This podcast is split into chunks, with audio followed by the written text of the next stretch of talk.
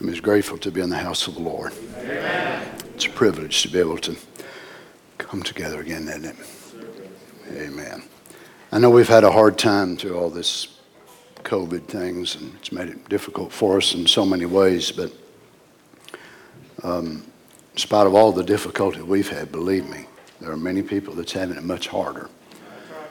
Some of the folks who attend some of the churches in Canada, they live on the state side and drive over. They haven't been able to be in church for over a year. Over a year. I would be totally insane. I'd be nuts. I was made to go to church. I was called to go to church, saved to go to church. So many folks, of course, have suffered in so many ways during this whole time frame, so we certainly want to keep people in prayer. Brother Tim and then had to cancel their services because they've had another outbreak there for a couple of weeks, so we certainly want to remember them. Other folks are still dealing with it, and uh, I'm sure that Brother Louis already mentioned, probably Brother Homer Longoria uh, had to take him to the ER last night. As of this morning, he's still in the ER waiting for a bed so much sickness and things. Brother Homer having a really hard time breathing. So we want to pray for him today. How many has a need and request in your heart? We know the Lord is, is so mindful of us all. Let's just um, take our, our brothers and sisters and needs that you can think about before the Lord right now, shall we? Heavenly Father, it seems as we go along in time that our needs are so many, and they're even greater and more of them. The way we look at it, Lord, these times give you the opportunity and the chance to be able to display yourself in greatness. So, Lord, we don't want to just look at the bad things that are happening in the earth and be so negative and down about it. But Lord, we want to look at it as an opportunity of faith by which you can move by your great power. Father, we bring before you these needs, Lord Jesus, Brother Tim Burdett. Dear Lord, we're praying for our brother that you would just help him today and strengthen him in his body, fighting off these things of COVID. Lord, we pray for Brother Homer. Lord, you see this in his lungs that he can't hardly talk. And me talking with him Thursday night, Lord, and had to finally end our conversation because he got to coughing and couldn't talk any longer. Uh, we pray for our brother that you'd be mindful of him today. Lord Jesus, I pray for Brother Tim and his church there in Louisiana. You see they've got another outbreak of the COVID there. We ask for your mercy, Father. Lord, around the world, dear God, as I'm in contact with people in Africa and India and all over the world and hearing the things that are going on and how it's affecting your people. Be mindful of us, we pray, Lord Jesus. When over living in the pre tribulation time as it was, and things are promised to get worse and worse, but that does not make null and void your promises that by your stripes we are healed. Amen. So, in spite of pandemics and whatever more, we believe that you're a delivering God, a delivering Savior. We ask you today, Father, that you would help us as we endeavor once again to look into your word, to understand more about you and more about ourselves. We want to thank you for the opportunity to be able to gather ourselves together. Lord, I know for many of the saints of God in Africa and different places, they've not been able to gather for many, many months. And those who had have had to gather under great strain and difficulty. So it's been hard on us, but we can look around and see that it's been so much harder on so many more of our family. So would you be mindful of us, Lord? Send the angel of deliverance our way, Father God. Amen. Help us. We're here today, Father, because it's not a protractive day that we just think, well, we go to church because it's Sunday. But we've come to hear from heaven. We've come to worship. We've come to draw water from the well. We've come to feast on eternal things. Speak to us today, Father, we ask, in the name of the Lord Jesus. And the saints said, Amen. God bless you. Let's read today Ephesians chapter 4, verse 20.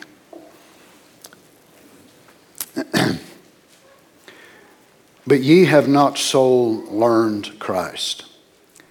If so be that ye have heard him and have been taught by him, as the truth is in Jesus.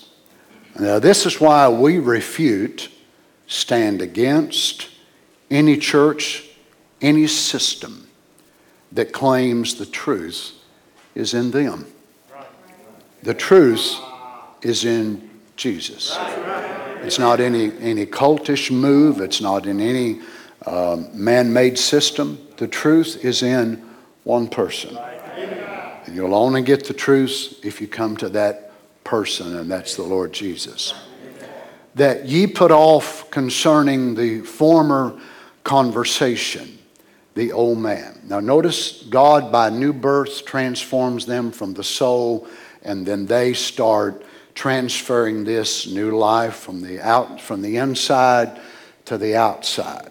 So they put on certain things. They put off certain things. They start doing things they didn't do before and stop doing things they did before. Notice this that ye put off, not the Holy Ghost, but ye put off concerning the former conversation. Remember, the Greek word there is not only used for manner of talking, but it's a manner of behavior. The old man, which is corrupt according to the deceitful lust, and be renewed in the spirit of your mind, that ye put on the new man, which after God is created in righteousness and true holiness. Now, God's the only one that can do this. Listen to this in Souls in Prison. I told you I've been listening to this for a few weeks. So, therefore, he has partnershiped, you see, and taken this man, earthly, you and I, and this eternal spirit and put it together. Because God reflected himself back in that. So that was in Christ Jesus first. God took a body, a human temple, put deity inside of that. Now he made a way on the day of Pentecost, that same thing would go on.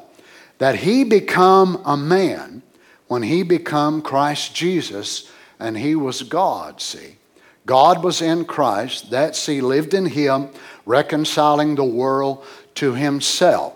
And through that perfect man, make each one of us imperfect that believe in God and has accepted that becomes the perfection of Him. Praise be to God. Why wouldn't anybody want that? Can I read that latter part again? And through that perfect man, which is the Lord Jesus, each one of us imperfect that believe in him. If you notice, he doesn't say to believe on him, but believe in him. In other words, we're in him believing. We're not believing on something that we're not part of but believe in Him, believe in God, and has accepted that becomes the perfection of Him. May the Lord bless His word. You may be seated.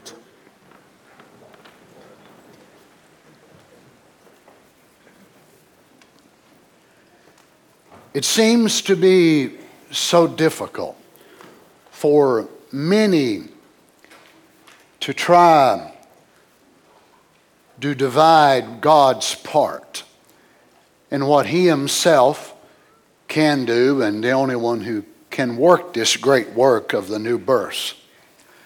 And then the part that is left to us. Some would try to project it that God does absolutely everything. God creates Himself in us, and He does. God gives us new desires, new natures, new life, and He does. And we really don't have to do anything from that point on. Others try to project it as if though that, well, if I can quit drinking and I can quit smoking and I can quit this and I can quit that, then I'll become good enough to receive what God's done for me. That's not right either. So, the thing that for myself I desire to find is God's part and my part. And for me, not to get over in the way of thinking that I have to do what only He can do. And at the same time, realizing there's things I must do that He will not do. I cannot create myself anew. I cannot, buy all types of self help books and podcasts from great men of great intelligence, talk myself out of being lost. You cannot talk yourself out of being lost, vile, wretched, unclean, unworthy. I must accept what He has already done. Then, after I accept it, what do I do then? Is me looking at it from His point of view and saying, well, he's, everything He's done is perfect, and it is. He makes no trash. I agree with that. All of His works are perfect from the beginning. I agree with that. So then, what could I have to do then? What should I do if I accept what He's already done? I do my part. You do your part. I cannot make the new man, but after He's made the new man, I must put on the new man. Notice this in Ephesians, again, we'll read it 423. Be renewed in the spirit of your mind, and that ye put on the new man, which after God is created in righteousness and true holiness. So here the word put on is enduo, which means to sink into clothing. So, more than likely, everyone that's here today probably never made the clothes you have on. Now, maybe some of you sisters, you have the ability to sew, and you might have sewn your dress, your daughter's dress, but for the most part, most of us bought our clothes. So we did not make them. We did not go to Joann's or fabric place and I, I, want a yard of this and a half a yard of that. I need this thread. I need these snaps, these embellishments. I need these buttons most of us wouldn't have a clue. So, what we did was we put on what was made by someone else. And we sank into this clothing before we came to church. And we have a certain name that's on the inside of our jacket or our label that's in the back of our clothing that was made by someone, no doubt in China.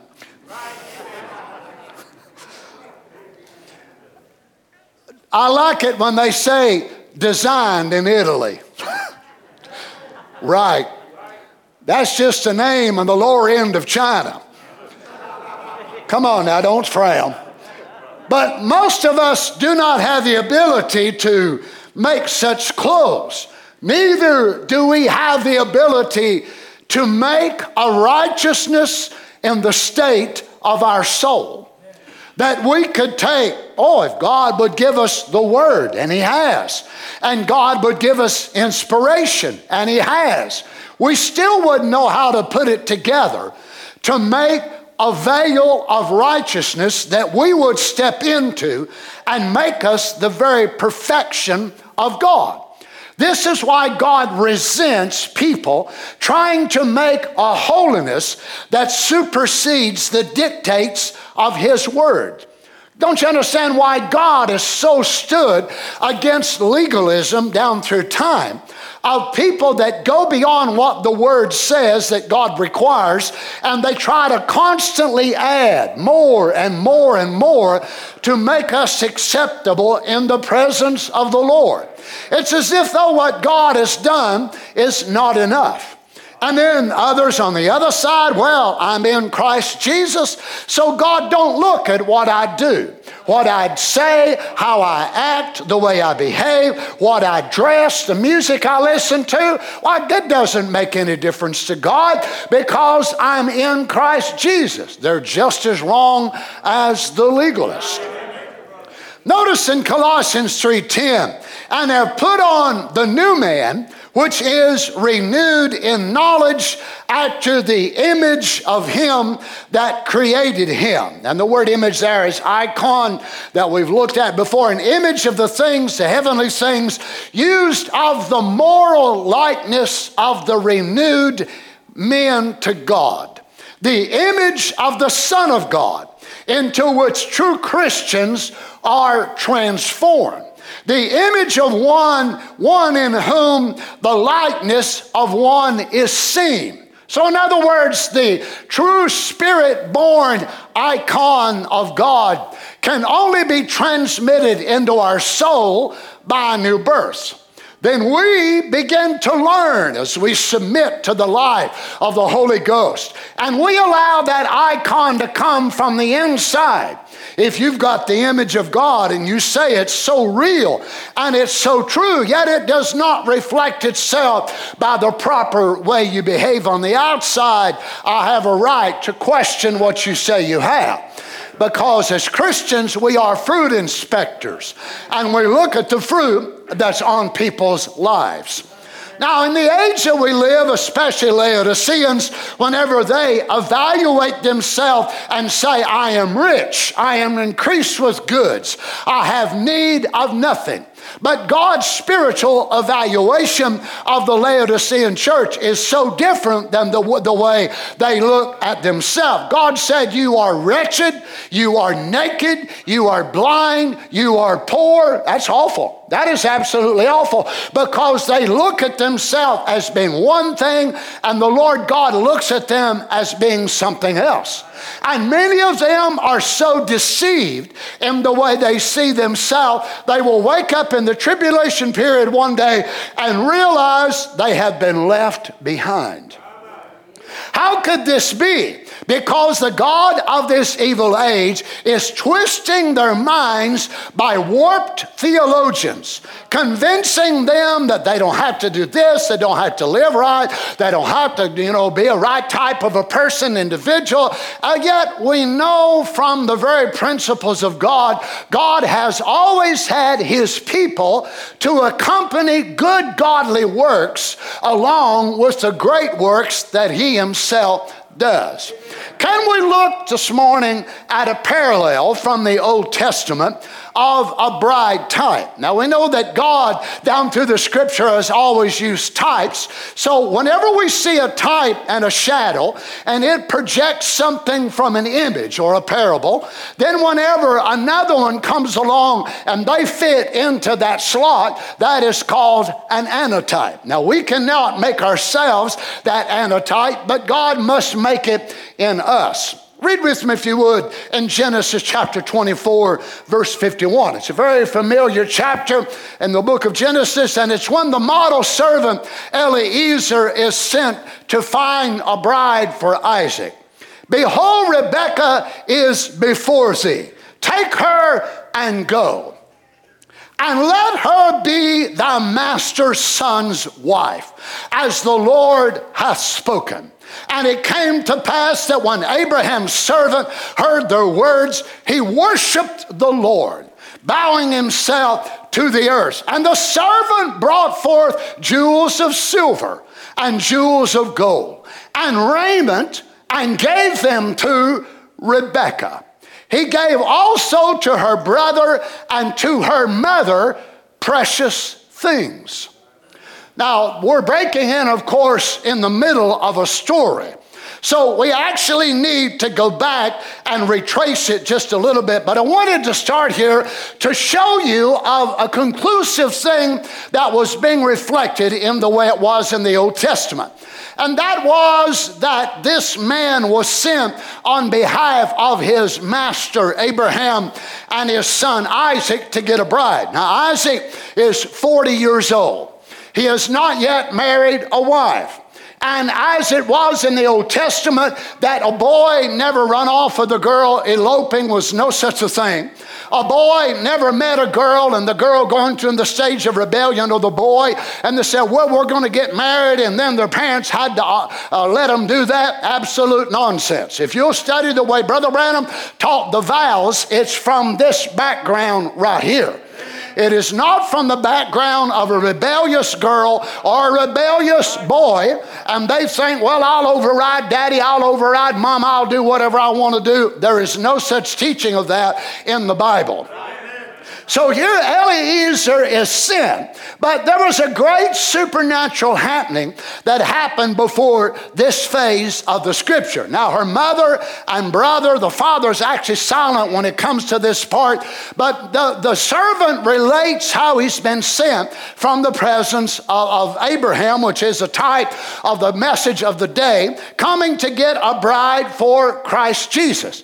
But there's a bigger picture. You have to understand, of course, a little bit bit historically why that he would give her silver, he would give her gold, and he would give her raiment. Now, this is very a very common practice even in some of the Middle Eastern countries of this day, and it's divided into two separate things. One is called a bride price, and the other one is called a bride dowry a bride price and a bride dowry. Now, a bride price was set by the bride's family, but it was paid by the bridegroom's family. The dowry was actually given from the bride's family. Now remember, there was no, really no social security, no retirement, none of that sort of thing. So in that day, if a woman was divorced, the man basically got everything. So the woman was kicked out of the house pretty much without anything. But she was given a dowry from her family, and that dowry was there until she ever needed it and the time of need. But the bride price was a total different thing from that. Now, what we just read about here that Eliezer did was he bestowed a bride price to her family, but he also gives to her something that will raise her status. Now remember, God had called Abraham away from this country which he had been called by God to sojourn away from here, from Haran, over into the promised land of Canaan. It's about 450 miles from Mesopotamia into where that he had come from. And he comes with 10 camels, or it was a camel train. Now, they did have pickup trucks and freight trains and that sort of thing. So this servant is sent with gold and silver and all types of spices and beautiful clothing and things that is going to be presented to the bride, but also be presented to the bride's family. Now remember, this servant has never been there and they don't know him. It's a very odd scenario.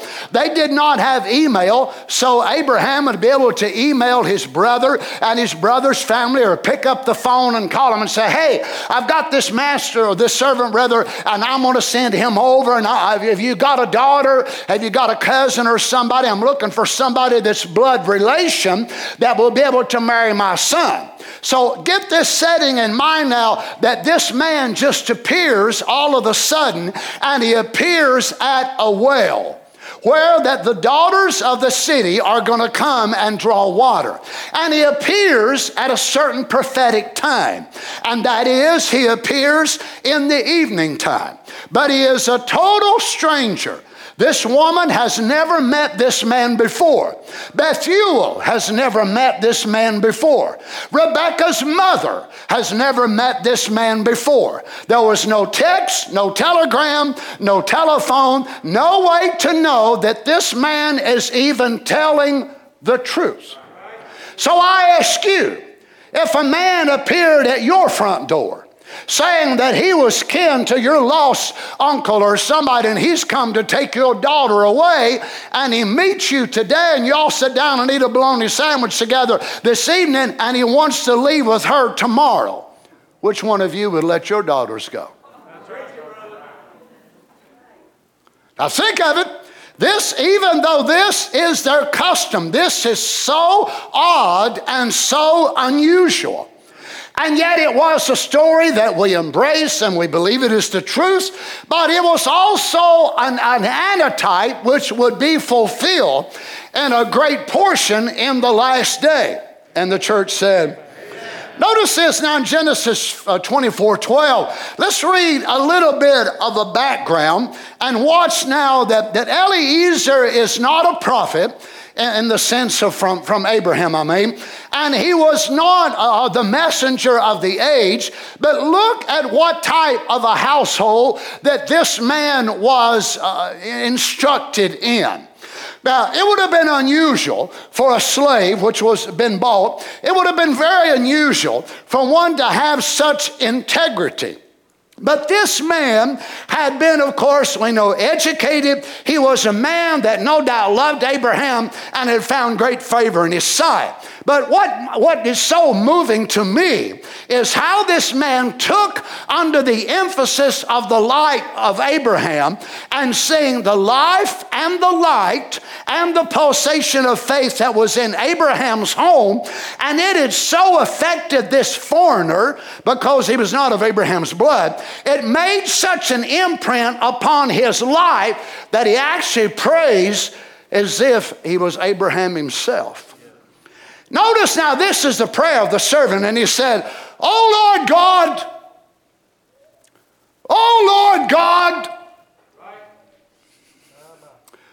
How did he learn how to pray this way? How did he learn the names of God? Oh Lord God, notice capital L, capital O, capital R, capital D. Oh Lord God, of my master Abraham. I praise thee. Send me good speed this day and show kindness unto my master Abraham. Now remember, it's 450 miles. It's taken them about a month one way. It's taken them about a month in the way that camels would be able to travel because he's not on a fast horse. He don't have an Arabian horse. He does not have a fast moving vehicle. But he has these camels, but they move slow, but they move steady and consistently. So he's journeyed about a month. They've now arrived at the well, and notice how he prays. In verse 13, Behold, I stand here by the well of water, and the daughters of the men of the city come out to draw water. Now, there's going to be more than one woman come. How is he going to know which one's the right one? Well, he's going to give her the water test. Now, this is where the church fails and the bride arises to the hour. The water test. You see, the water test is a very important test. Let it come to pass that the damsel to whom I shall say, Let down thy pitcher, I praise thee, that I may drink. And she shall say, How could this man be so positive that he is going to pray a prayer and God in heaven is going to acknowledge that prayer? in so much that God will send an angel 30 minutes prior to the arrival of Rebekah at the well. And the angel spoke to her back in her home and told her to go to the well. And she will answer word by word what this man prays. He must have confidence in who he is. Not only before Abraham, but before God. I praise thee. Notice this now. He says, And let it come to pass that the damsel to whom I shall say, Let down thy pitcher, I praise thee, that I may drink. And she shall say, Drink. And I will give thy camels drink also. Let the same be she that thou hast appointed. Now, this old boy not only knows how to pray, but he believed predestination followed his message. Let it be she that thou hast appointed for thy servant Isaac. And thereby shall I know, hallelujah, that thou hast showed kindness unto my master. Now, I want you to notice this as a true servant and, and the antitype, a servant of God, because he's putting the business of his master above his own feelings, his own desire. This man is not interested in making a kingdom.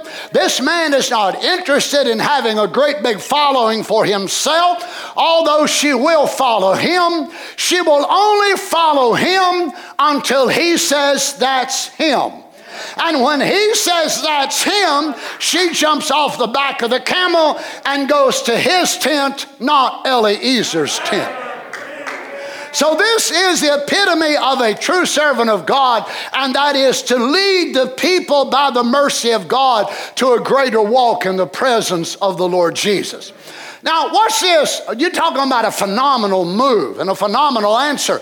In verse 15, and it came to pass before he had done speaking, the man doesn't even get the prayer totally made. That behold, Rebekah came out, which was born to Bethuel, son of Milcah, the wife of Nahor, Abraham's brother, with her pitcher upon her shoulder and the damsel was very fair to look upon. The damsel was very fair to look upon. A virgin, neither had any man known her. Now remember, we are an antitype of this. How in the world would we ever in our life fulfill this verse of Scripture and the antitype? Now let's go with the spiritual, not just naturally, but that we would be fair to look upon in the eyes of God when we were wretched, lost. We were so wrapped in the rags of our sin that we were bums and beggars. We had a former husband who had beat us and abused us. How are we going to be fair to look upon and ever be a virgin? Unless something transpires.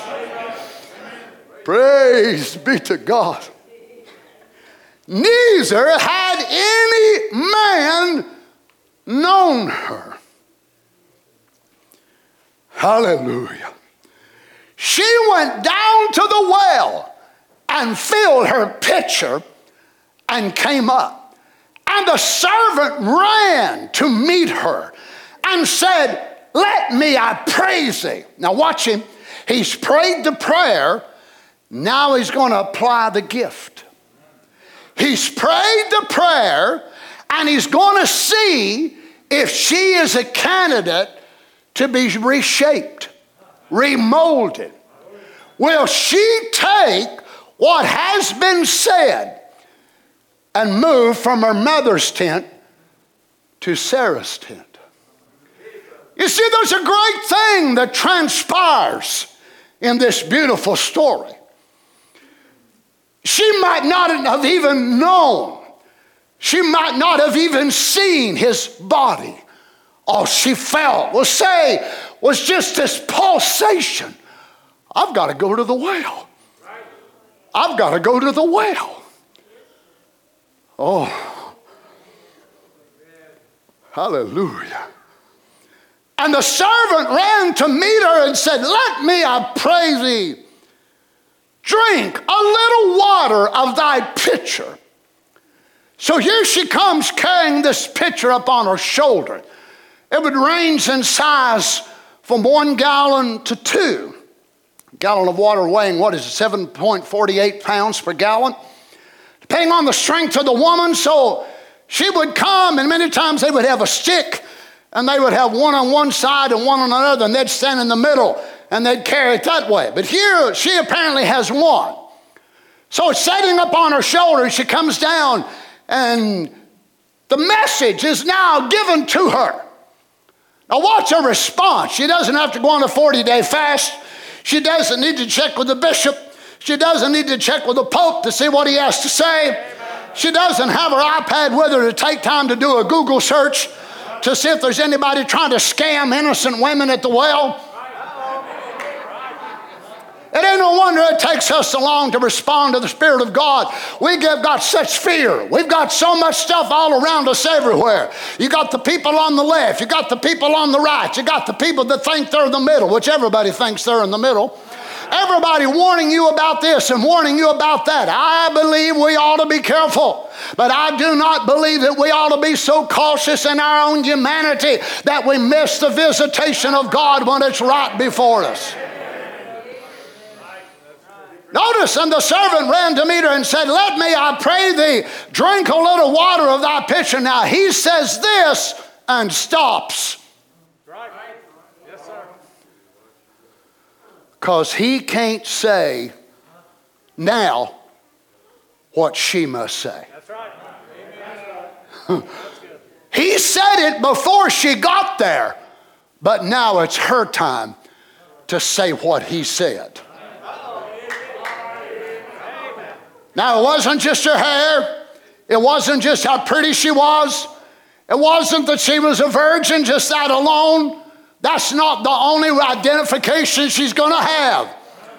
But it's going to be if she responds to the message of the messenger. Amen. Hallelujah. Thank you, Lord. And she said, Drink, my Lord. Notice the way Lord is spelled little l, little o, little r, little d. She knew he wasn't God. You see, some folks have drank out of that water and they think the messenger himself was. So they make it capital L, capital O, capital R, capital D. But no, Rebekah knew enough about God to know better than that. Drink, my Lord. And she hasted and let down her pitcher upon her hand and gave him drink. She's responding, but she still hasn't said the last phase. What is this? The water test. And when she had done giving him drink, she said, now, the word is in the bride. And not only the word, but the mind of Christ to know what he wants done with the word. Oh, she could have thought about it, Brother West, all day. She could have memorized it all day. That was not enough. She had to say it, she had to speak it out. And when she had done giving him drink, she said, I will draw water for thy camels also until they have done drink. Uh, uh, whoa, whoa, whoa, whoa, whoa. A thirsty camel can drink, one camel can drink 20 gallons of water. Multiplied by 10 equals 200 gallons of water. And you've got a pitcher that's either one to two gallon. If it was one gallon, that's 200 trips. If it was two gallon, that was a hundred trips. What's she doing? Putting on an image. Now, she could not do what the servant could do, but the servant could not do what she must do. You understand, Happy Valley? You see, there was something she must do. Oh my God, ask us to do the least little thing. We just belly ache and cry. Come on, friends. The Lord God will do his part and he expects us to do ours. And let me just go ahead and say it this way a true bride of Christ counts it an honor. Oh my, if you had 16 ounces, if you had a Gatorade size bottle and you had to draw it out and feed 200 gallon of camel, my, you would count it such an honor to marry such a man man as Christ Jesus. Oh, I've got to give up this and I got to quit that. If you're Rebekah, you're so glad to give it up. You're so honored to give it up. Hallelujah. Because you realize there's only one man like him in the universe. And she hasted and emptied her pitcher into the trough.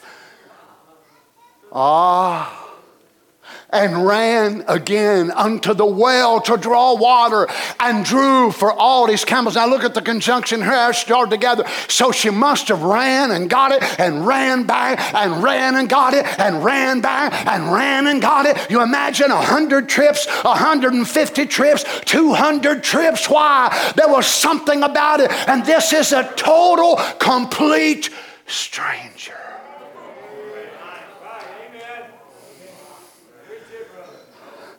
You see, when God moves, Satan can't hinder.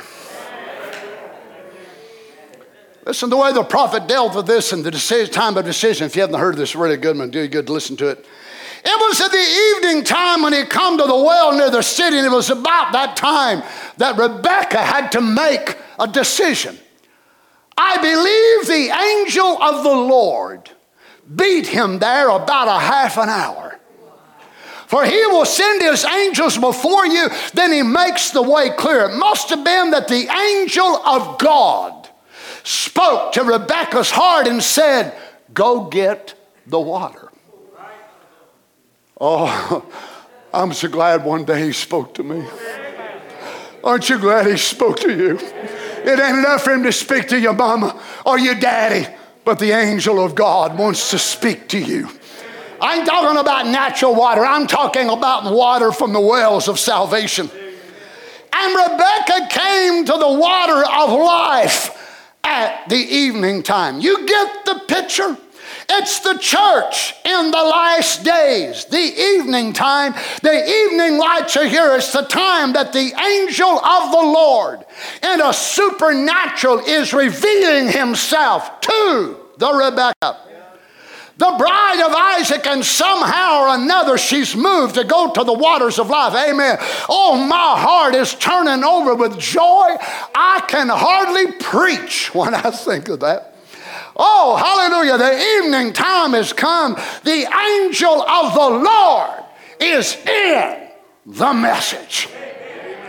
You see, this is why some folks, when they hear the message, it grabs a hold to them and they can never let it go. They can never get away from it because the angel of the Lord has spoken it unto them. Some will hear it, some will drink of it, some will partake of it. And after a while, oh, it ain't what I was looking for. It's not what I want. They never was Rebekah in the first place. But you see, if it's that something that you've been longing for, you say, Praise Praise be to God. This is what I've wanted all of my life. I'm ready to give up everything that I am, everything that I've got. And what are you going to do? You're going to follow that man right back to your bridegroom. Oh, listen how he says this. The angel of the Lord's in the message goes forth and woos. Not woes to some folks, they're regretting, oh, I've wasted 20 years around the message. The message turned out to be a woe to them, not a woo. It ain't a woe to me, it's a woo to me. Amen. Goes forth and woos the Rebekah to come to the waters of life. So, why did Rebekah make that sudden move? Why did she go to the waters of life so quickly? Why could the angel speak to her? Oh, God because she was a blood relation to Isaac. And that's who the angel can speak to tonight is a blood relation. By the blood, we are born into the body of Christ. No wonder the prophet of God could come and say, in Cross the mystery of God revealed that the church is the blood of Jesus Christ by the baptism of the Holy Ghost. Rebekah was Isaac's own cousin by both fathers, which made them blood relation. Not just through the mothers, which would be the egg, but the blood, the life, which only comes from the man. And the bride of Jesus Christ is sanctified through the blood of Christ and an open vessel for the Holy Spirit to speak to. No wonder she'll come to the waters of life. She made her decisions quick. Watch her real quick in that meeting. Quickly, if they're ordained to eternal life, they'll know it. There's something in the message that stirs them. That's what stirred Rebekah. The message stirred her. The angel was leading. Oh, children, oh, you ought to be so happy about it. Oh, can't you see her picture? The angel of the Lord leading her. Then she was stirred. And immediately, when she watered the camel, the gift, the gift went on her. He began to take out the earrings, which means faith comes by hearing.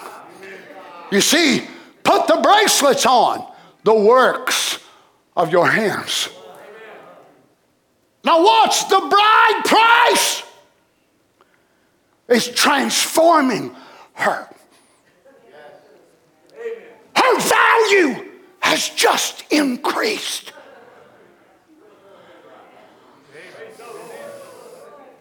Praise God. Notice this in verse 19 of chapter 24. And when she had done giving him drink and said, I will draw water for thy camels also until they have done drinking. And she hasted and emptied her pitcher into the trough and ran again into the well to draw water and drew for all his camels. You see, Christ's bride can also pass the water test. In a little bit, whenever I get done, we'll be having a baptism.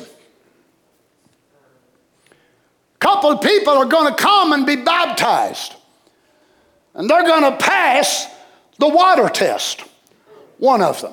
Amen. And that is, they're going to take the name of the bridegroom as they go down into the watery grave. I baptize you in the name of the Lord Jesus Christ. You see, many church people cannot pass phase one of the water test because they're either sprinkled or somebody gets a little dab of water and pours it on their head and they say, I baptize you in the name of Father, Son, Holy Ghost. Well, there is no such a command from the mouth of the Lord Jesus.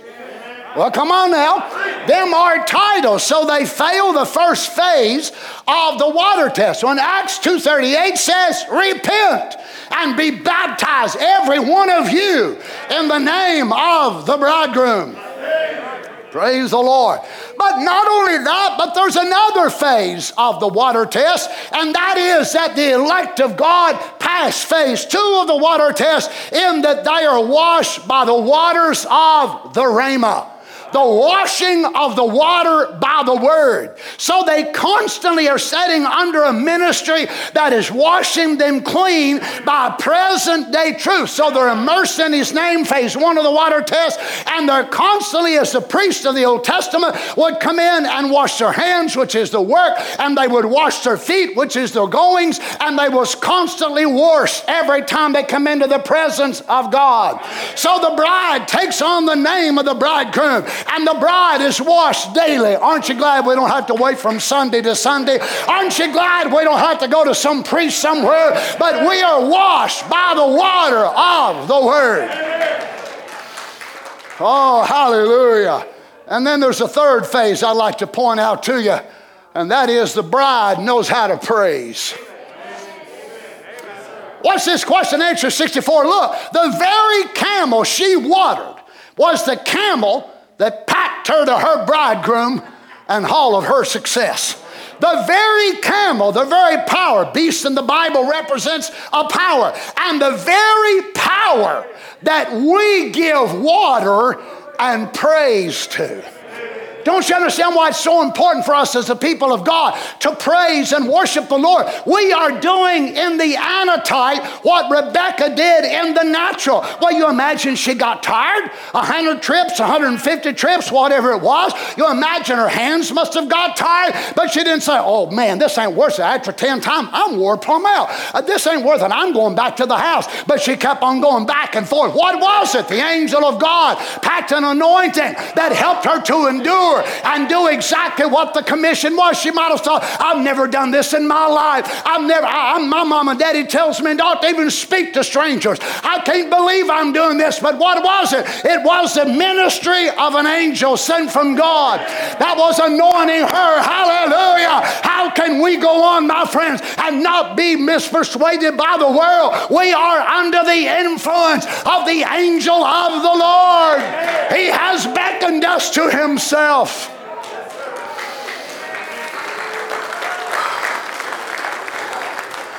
So here she goes, back and forth. And here's Eliezer.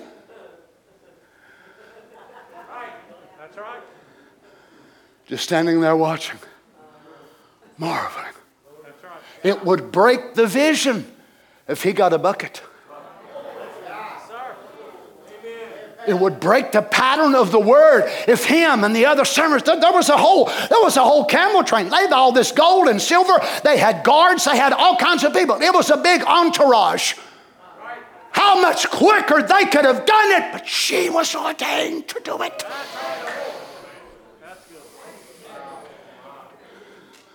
But Brother Donnie, you praise God. That's right, I do. But I can't praise Him for you. Skip, you can't praise him from me. Well, I just don't get into praising. Well, you need to. Since eternity lays before us, it's a great portion of what our life is going to consist of praising and worship our God.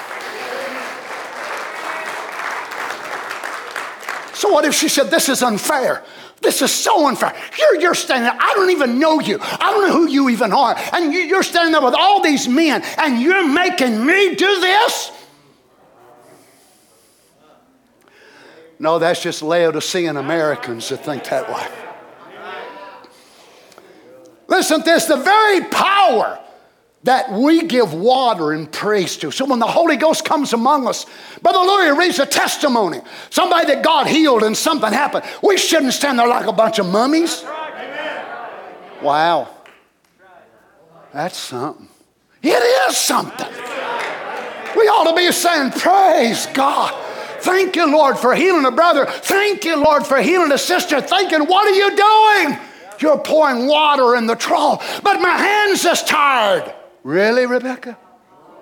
Come on. Notice this.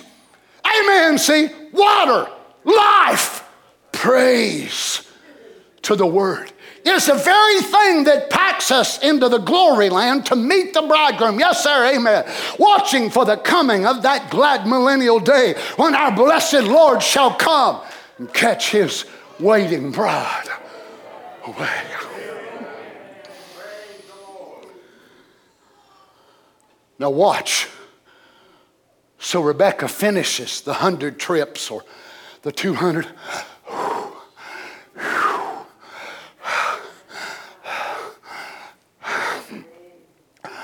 Let me get my breath.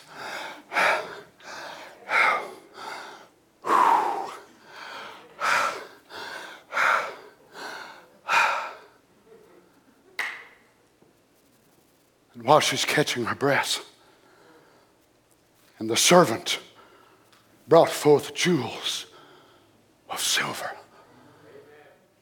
and jewels of gold. When? After she did her part.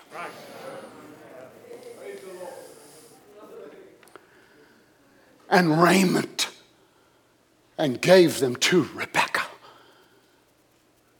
I love the way the differentiation in this verse is. And gave also to her brother and to her mother precious things. I got some healings, some miracles, some campaigns. Remember, it's doing the same cycle now, the same event. So here's a messenger on the earth, and there's a certain people that are picked out. They get silver, which speaks of redemption. They get gold, which speaks of deity. They get raiment, which speaks of a new garment, a new life, different than what they were and maybe their mother, father, brother, aunt, uncle, cousin, whoever more, they went to the same meeting, they went to the same campaign, and they got a little bit of this and a little bit of that. Said, well, yeah, he was a good man, but I didn't hear nothing about it. But you found something that was so different.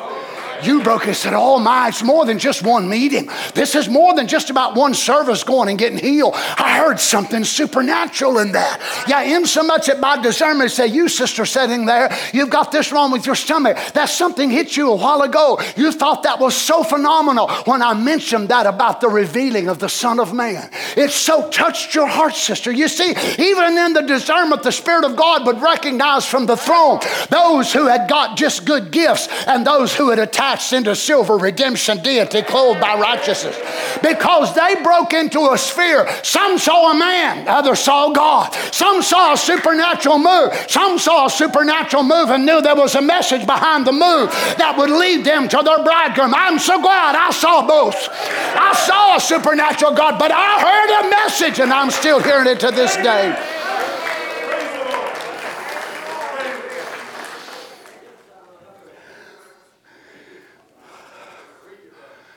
So this was not stuff that had come from the local Big Lots store. It was not turned over on the label and said made in China or Singapore or Vietnam. This spoke of Abraham's wealth, his greatness, and also his interest and the bride. Now he's going to start working on her to change her thinking. She comes out as a local girl. Think of this. Had she stayed at home, married a local man, would probably never hear of her again. But instead, she's called on to do something that seems so unfair. Leave her mother, leave her father, leave her brother, leave her homeland, taken off after a man she's never seen before on the back of a camel for 450 miles.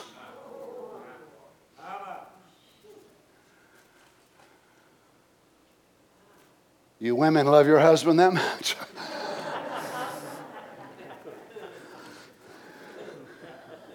a month's journey, Brother John, on the back of a camel, following a man she'd never seen before. No doubt when they got out of town, everybody started to move. It's a cult. It's a cult. Have you heard what happened to Rebekah? She left following this pie in the sky, these dreams. By, I, I can't believe they even let her go. I cannot believe they let her leave with that man. What were they thinking? What were they thinking? They would let their poor baby leave. Oh my, they told me that when he drug out those garments that they was long and decent because she wasn't quite as decent as she should be. They told me that she give up this and she changed this.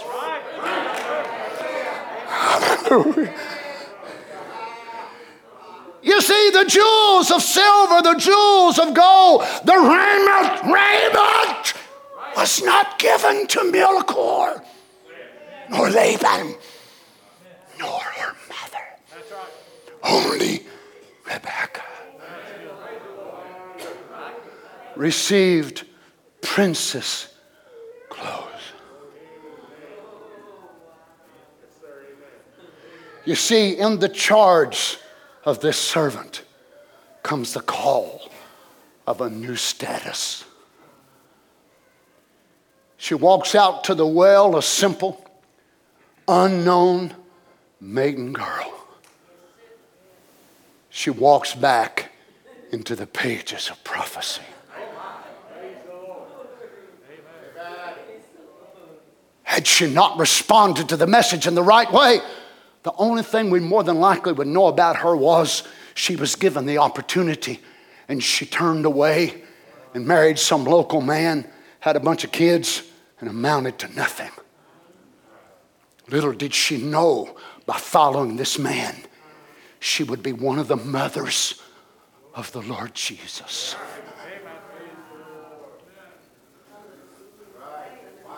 I think of me. I think of you. We were lost. We'd followed in the paths of our families. We'd died drunk, died in an overdose with drugs, smoked till we had lung cancer or whatever more. Some preacher would have tried to preach our funeral and stood up there and stumbled and stammered around trying to find something good to say about you. But one day the angel of God moved on our earth and called us out of that that we were in and put a pulsation in us that's more alive today than it was when we heard the call years ago. We're ridiculed, we're laughed at, we're made fun of. Do we expect it? We do, and we bear that with great honor. Reproach is a great honor to those who know the dignity that goes with it. Hallelujah. It's not just a burden, friend. But what must he do? He must dress her. He must change her thinking. You see, in those days, the husband had a tent, and the wife had a tent. And the children would stay in the mother's tent until a certain age or they were married. But Eliezer come to bring her to another tent. Amen. I still bear the image of the tent my father and mother gave me. But I'm waiting to be took, glory to God, to another tent. You see, the things he gave her testified to the riches of his master gold, silver, raiment, angels, water, messengers, camels, servants. Hallelujah. But this wife must be bought. Uh, some of you probably remember Brother Obadiah Kamwadi from Nairobi, Kenya. Dear, precious brother, friend of mine. And I remember him telling me that when he married his wife, our precious sister, Kamwadi, that just passed away just a little while back, and how that Brother Kamwadi had to give so much for his wife. Now, to them, there, a man might not have a lot of money. A lot of them don't even have vehicles. Last time I was there and preached in his church that you helped build, there was a couple of thousand people maybe that was there, and maybe 20 vehicles. The rest of them was bicycles. They walked. They went by public transport. So if a father required a, a car for his bride, a man would never get her. But maybe the man had goats. But there must be a price paid for the bride. This is still ongoing in Africa today. More or less a symbol today than it would be just to buy her. So there was a price that must be paid for the bride. And the family sets the cost. So if a man sends his daughter to school, the daughter would become educated, and he would have a lot of investment in that daughter. That man might ask ever so many goats, cattle, this and that and the other. I don't care how handsome you were, I don't care how smart you thought you were. If you didn't pay the bride price, you didn't get her. My husband, your husband.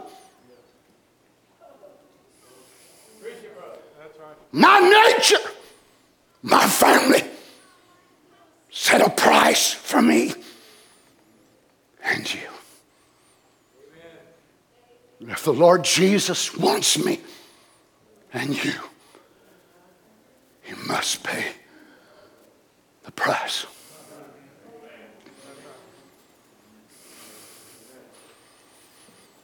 Hallelujah.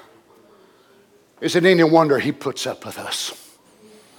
Is it any wonder he puts up with us even after we're saved? That's right. Amen. Praise God. Hallelujah. What are these gifts? Presents of betrothal. Gifts of betrothal. She's becoming engaged to Isaac in an invisible union. Now, sisters, think of this. Would you become engaged to this guy? I mean, look, Eliezer was not able to snap a picture, a selfie on his iPhone and said, This is what he looks like. Is he big? Is he fat? Is he skinny? Is he on the bubble level? Has he got a tank or two or three? Does he whine? What kind of man is this? But when she accepts these gifts, she knows what she's doing. She's becoming engaged to a man she's never seen, going to a country that she has no prior remembrance of ever being there.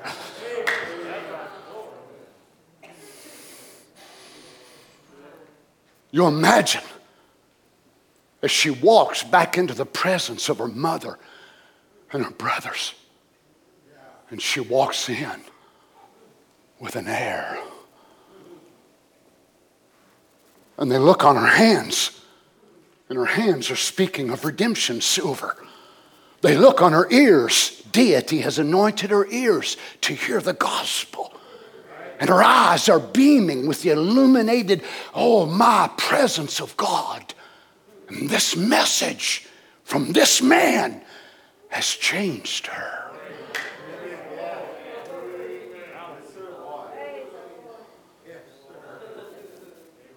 They thought, what? What has happened to Rebekah?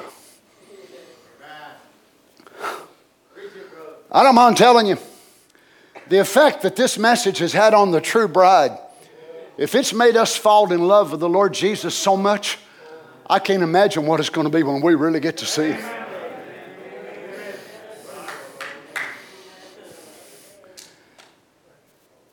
You see, He is paying the price hmm.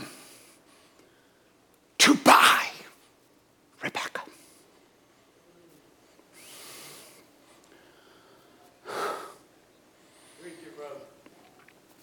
he demonstrates his master's wealth. And whenever they meet and they eat and they talk, we'll pick up in verse 56. And he said unto them, Hinder me not, seeing the Lord has prospered my way, saying, I may go to my master. And they said, We will call the damsel now. He wants to leave in the morning. And they said, Let her stay. Don't be in no rush. Let's just make sure that she wants to go to your church. I mean, you know, follow that stuff, whatever all that is. Let's just make sure that she wants to go. And he said, Don't hinder me. I've done been gone a month, and it'll take me a month to get back. And they said, We will call the bride and inquire at her mouth. And they called Wes, and they called Donnie, and they called Dave, and they called you, and you, and you, and said unto her, Wilt thou go with this man? And she said, Now remember, she was not there when he said, Let me go. But she's saying the same thing he said. Amen. You see, she didn't feel like she was called to try to figure out what was the human part, what was anointed and what wasn't anointed, and what was divine and what wasn't divine. She didn't figure she was called to say, well, that was just his opinion, and he really didn't mean that, and he's only preaching that because of the certain, certain, certain. No, that wasn't what she felt like. And she said, I will. Look at this same message, the time of decision. Then there was another great decision had to be made. After she was given, then the parents said, Well, just let her stay around about 10 days and let her hang around the revival to really feel whether she's decided to do it or not. I haven't got much confidence in a person make a decision to even wait until tomorrow.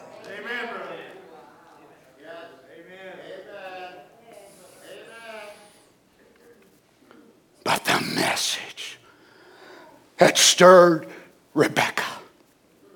She was satisfied the message was from God. So the parents said, Oh, let her stick around for a while and she'll get over it. It's just a little excitement. She was over to that revival, you know, but the true servant said, Don't worry us, don't hinder me. A lot of servants of God has been hindered by put off decisions. Don't hinder me, sing. The Lord has sent me, sing. He's been good to me. Don't hinder me. Then they said, Let her make her own decision. That's where you stand tonight. Make your own decision. Then they called Rebekah and said, Will you go with this man, or do you want to stay around here a little to see really what you want to do? And she said, I will go. She was ready. Her decision was quickly made. Oh, glory to God. This act of faith would transform her for eternity. She didn't even know Abraham, probably just knew about him. She's already acting in the same anointing that Abraham acted in. When the angel of God told him about the law of circumcision, Abraham circumcised the same day. When God appeared to him to offer his son, he took him the next day. Watch Abraham, how he responds. The Spirit of God drops something now. What's she doing in the true spirit of the messenger? Let me pray about it about 30 years. Let me pray about it. Let me wait on the Holy Ghost for about 45 years.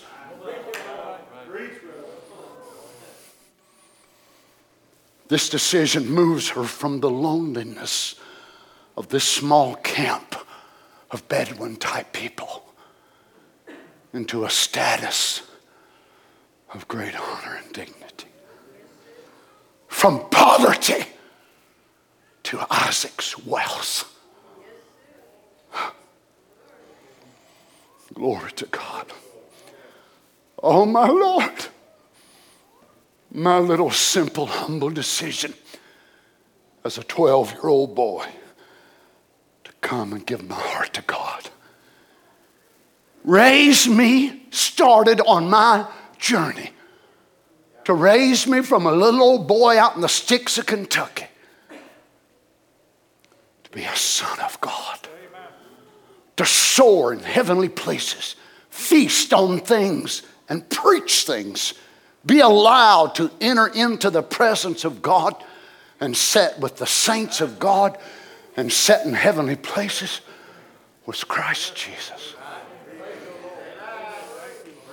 That day you made your choice. That day the Spirit of God moved on you and raised you from being just a bab that would have lived a normal life and died. And somebody said, Here lays Jim Bab. He was a good old boy, done this and that and the other, but the Spirit of God anointed your decision. Why? It matched that decision of your heavenly descendancy.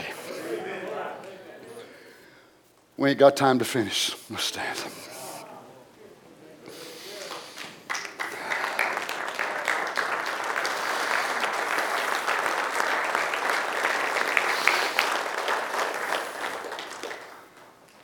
Praise be to God. Praise be to God. Rebekah had to do submitting, she had to do labor, she had to do work, she had to do steps of faith. No one could draw that water for her. No one can do your praying, your praising, or your living right. You must do it yourself. You must read your Bible every day. I cannot read for all of you. I cannot pray in status for standing there for you. God, let me pray for everybody in the church. You must have your own prayer life. And if you don't build it, you will not have one. Is that right? So, what do we do? By the work of the inner man on the inside. What was the supernatural part about Rebekah? The angel of God came and anointed her to be there at that particular time, at the evening time. Can you imagine as they lied off that day and they're fixing to go a 450 mile journey on the back of a camel? They've got a lot to talk about. I don't imagine she's interested in the price of gold. I don't imagine that she was interested in what shops that they might have had there. Uh, how, how's the mall there? Now tell me, what, you know, if I'm going to marry this man, how's the mall? What kind of restaurants y'all have? You have, you have a, a McDonald's, you have a Hardee's? Oh, I mean, what's it about? I would imagine her main concern is this man she's going to marry. And behind, I can just imagine as the journey started out and she became betrothed, engaged, that she started up the conversation. Sir, would you mind telling me about my future husband and my future home? Since I've never met this man, are you sure we're compatible? You're compatible. Your blood relation, your motivation of faith. I already see him in you, and you haven't even met him yet in that sense. But, but what's he look like? What kind of a person is he? You see, Isaac was totally different than Abraham and Jacob. You ever noticed Hollywood hasn't never really made a movie about Isaac? You've got all kinds of different movies made about Abraham, all kinds of different movies that are entitled Jacob. Where's one entitled Isaac? Isaac was in the middle of two great, profound men. But we get a little view of the guy because when the camel train comes in, the Bible says he went out in the field to meditate. So he's a quiet, pondering type of guy. But we see out of Rebekah that Rebekah was more of an outspoken type of a woman. We know she caused some trouble years later because of that. So he's more of a quiet, laid back figure. Many of you feel so terrible because you don't have many souls that you've led to God, many that's ever received the baptism of the Holy Ghost. Maybe not a, a, great number of people that you've ever led to the message, and you feel like you've never done anything.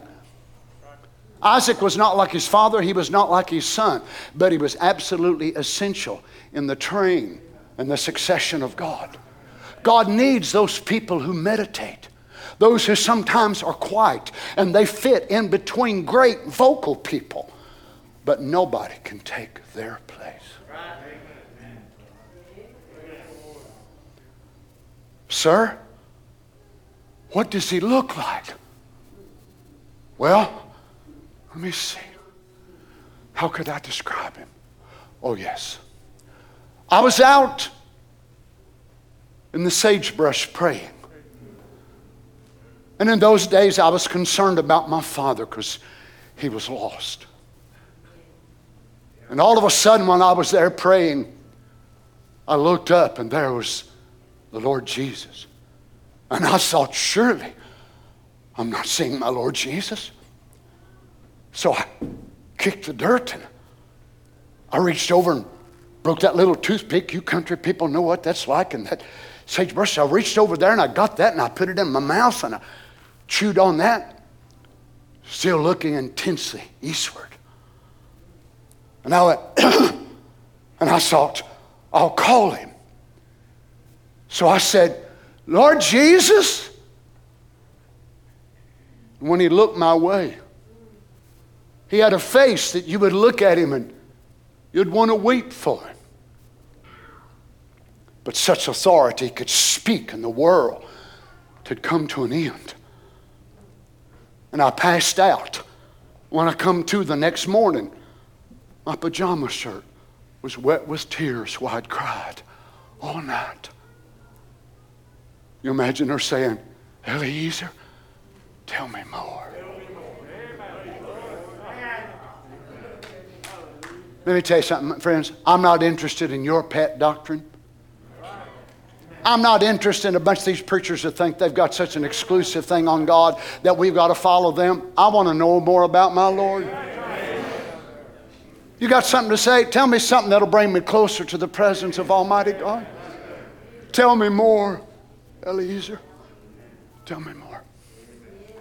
Let's bow our heads together. If these that are going to be baptized will come and prepare. Maybe there's some here today that you've not even started out on this journey. You find yourself in a terrible state.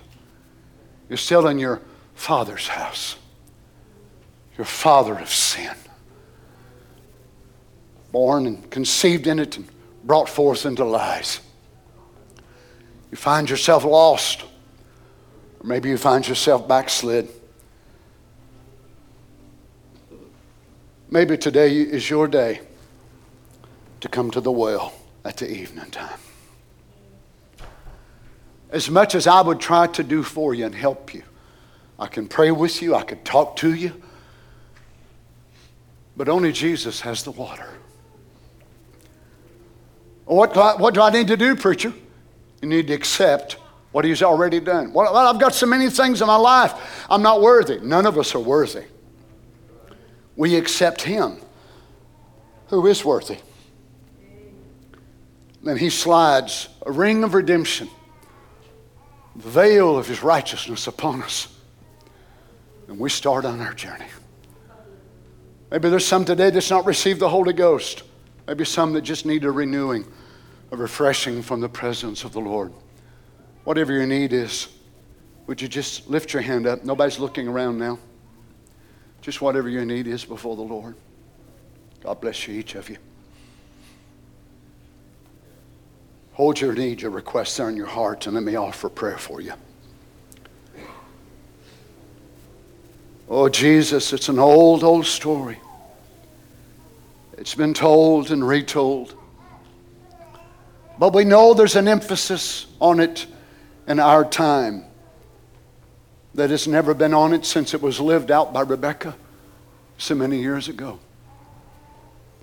We have no record in the New Testament nor historical sermons from Paul, from Timothy, from Titus, from any of those first apostolic men who preached that they ever used Rebekah as a type. So the greatness of that example was saved for us in the last days when you would send an end time message. Praise God. Lord, for many of us, we heard that call. It was not the voice of a Kentuckian. It was not the voice of a man that we heard. It was the voice behind the voice. It was not a Son of Man we heard, but the Son of Man. Christ Jesus. For some, all they heard was a son of man, the prophet, and then they saw the human element there, and oh, they become disgruntled and turned and went away. But we will never turn away, for it is the voice of Christ Jesus, our lover, that we hear. Rebekah somehow embraced that this man was sent from his presence.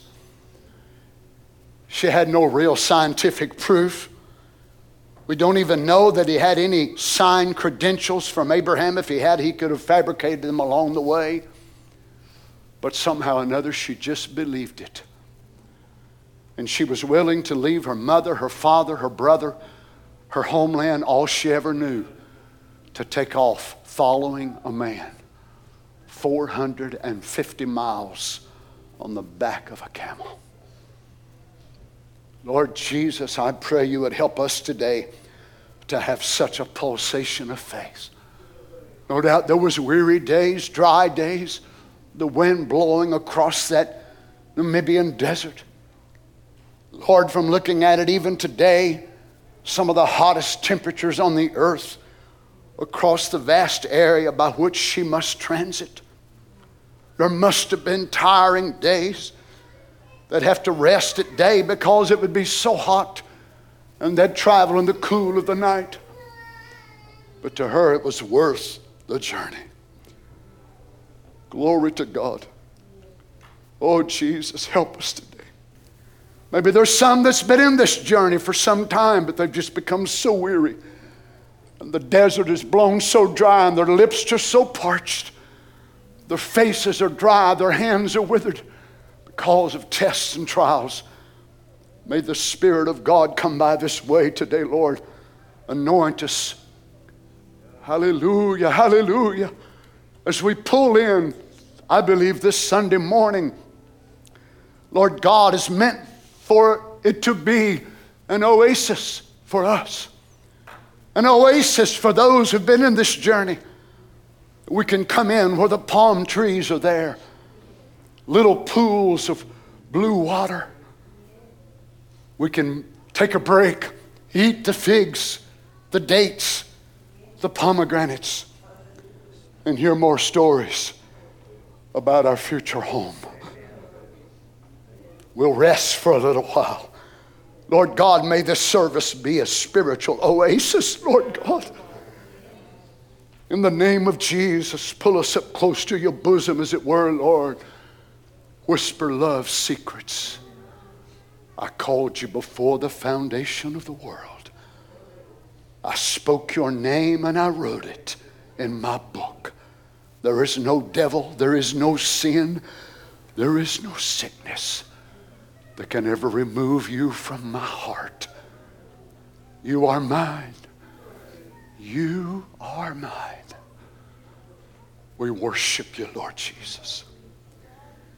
Can we just raise our hands, saints?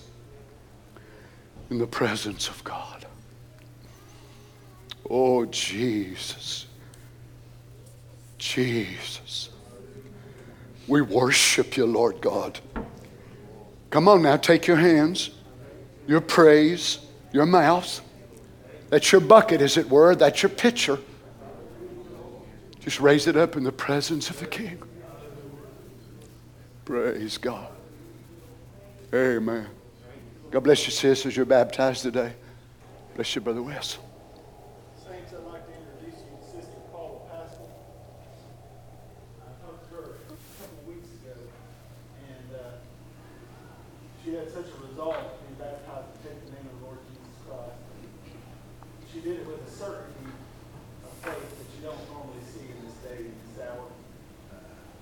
The whole world is turning their back on the Lord, and, and true faith is getting more and more rare as the day of the Lord Mm. coming is drawing closer. So true. And when the Lord loves us enough to give us a message, like He did this morning, Lord Jesus. we shouldn't ignore it. Amen. Please, Thank please, you, I Lord. adjure you, please, don't leave this place unless you're right with God. Like I said, my sister was resolved to take the name of the Lord. We talked about it at length, and she knows what she's doing. She's doing it with uh, a love for our Lord that, that is rare that you don't see every day. So now, sister, as I pray for you, please pray with me, saints. Lord Jesus, my sister has come. She's been called. Lord, when few are called and few are chosen, Lord, we know that this is a rare event. Father, she comes to receive your word. She, like the saints of old, Lord, received your word gladly. And she is here, Lord, because she loves you and she wants to she wants to be obedient to you. She wants to follow your word, Lord, and be what you want her to be, not what man wants her to be. So now, Lord, it's my honor, and I ask that you just simply fulfill your promise, Lord, to her and give her the faith to receive it. As I baptize her in the name of the Lord Jesus Christ.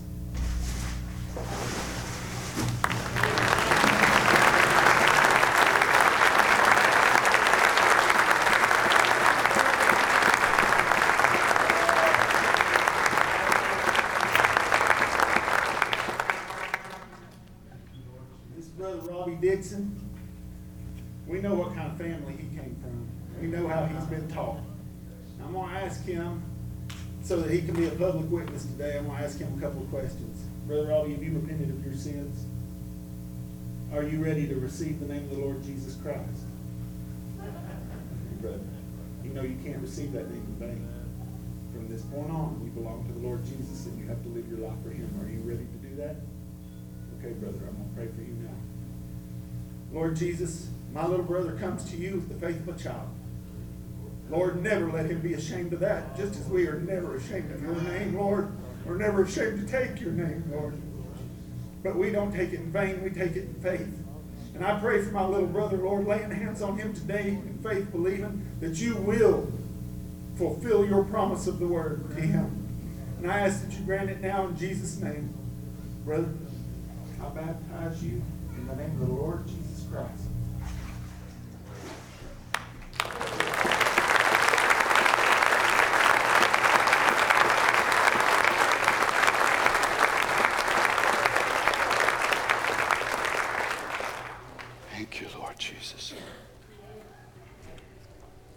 1 Peter chapter 1, verse 7, that the trial of your faith being much more precious than of gold that perisheth, though it be tried with fire, might be found unto praise and honor and glory at the appearing of Jesus Christ, whom having not seen, ye love, and whom though now ye see him not, yet believing, with you rejoice with joy unspeakable and full of glory.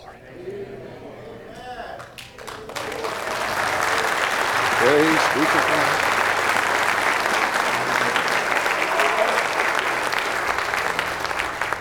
Let's sing this together.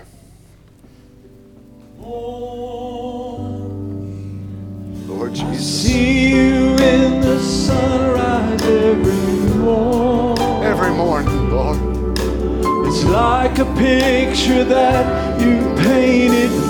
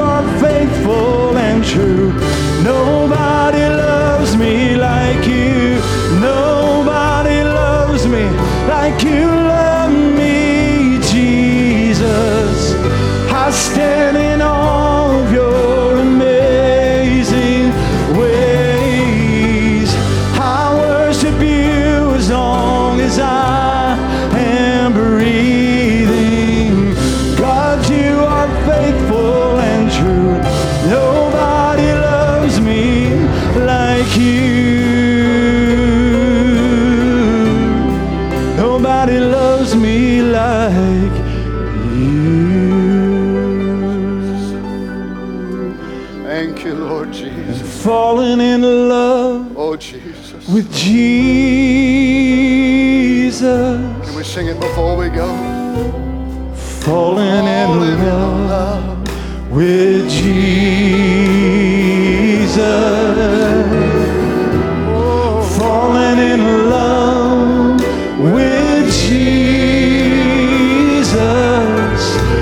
the best thing I've ever, ever done.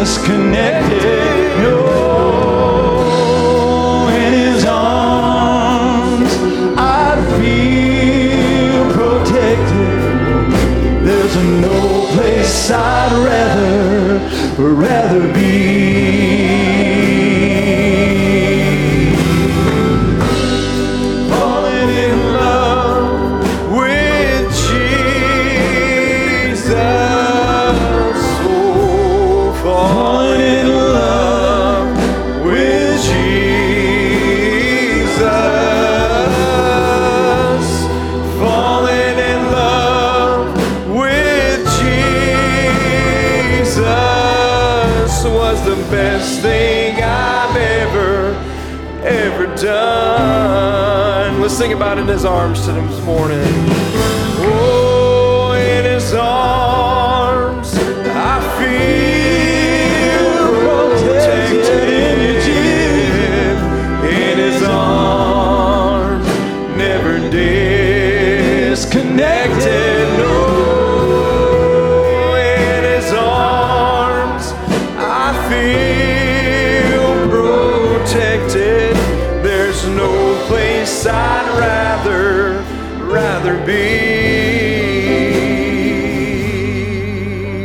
Trust there's no place you'd rather be this morning.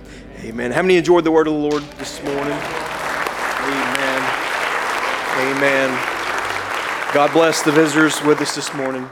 Amen. Trust you enjoyed yourselves. Let's just sing this chorus this morning as you're dismissed. This joy that I have, amen. The world didn't give it, the world can't take it away this morning. Give G. Oh, this joy that I have, you know the world didn't give it to me. Oh, this joy that I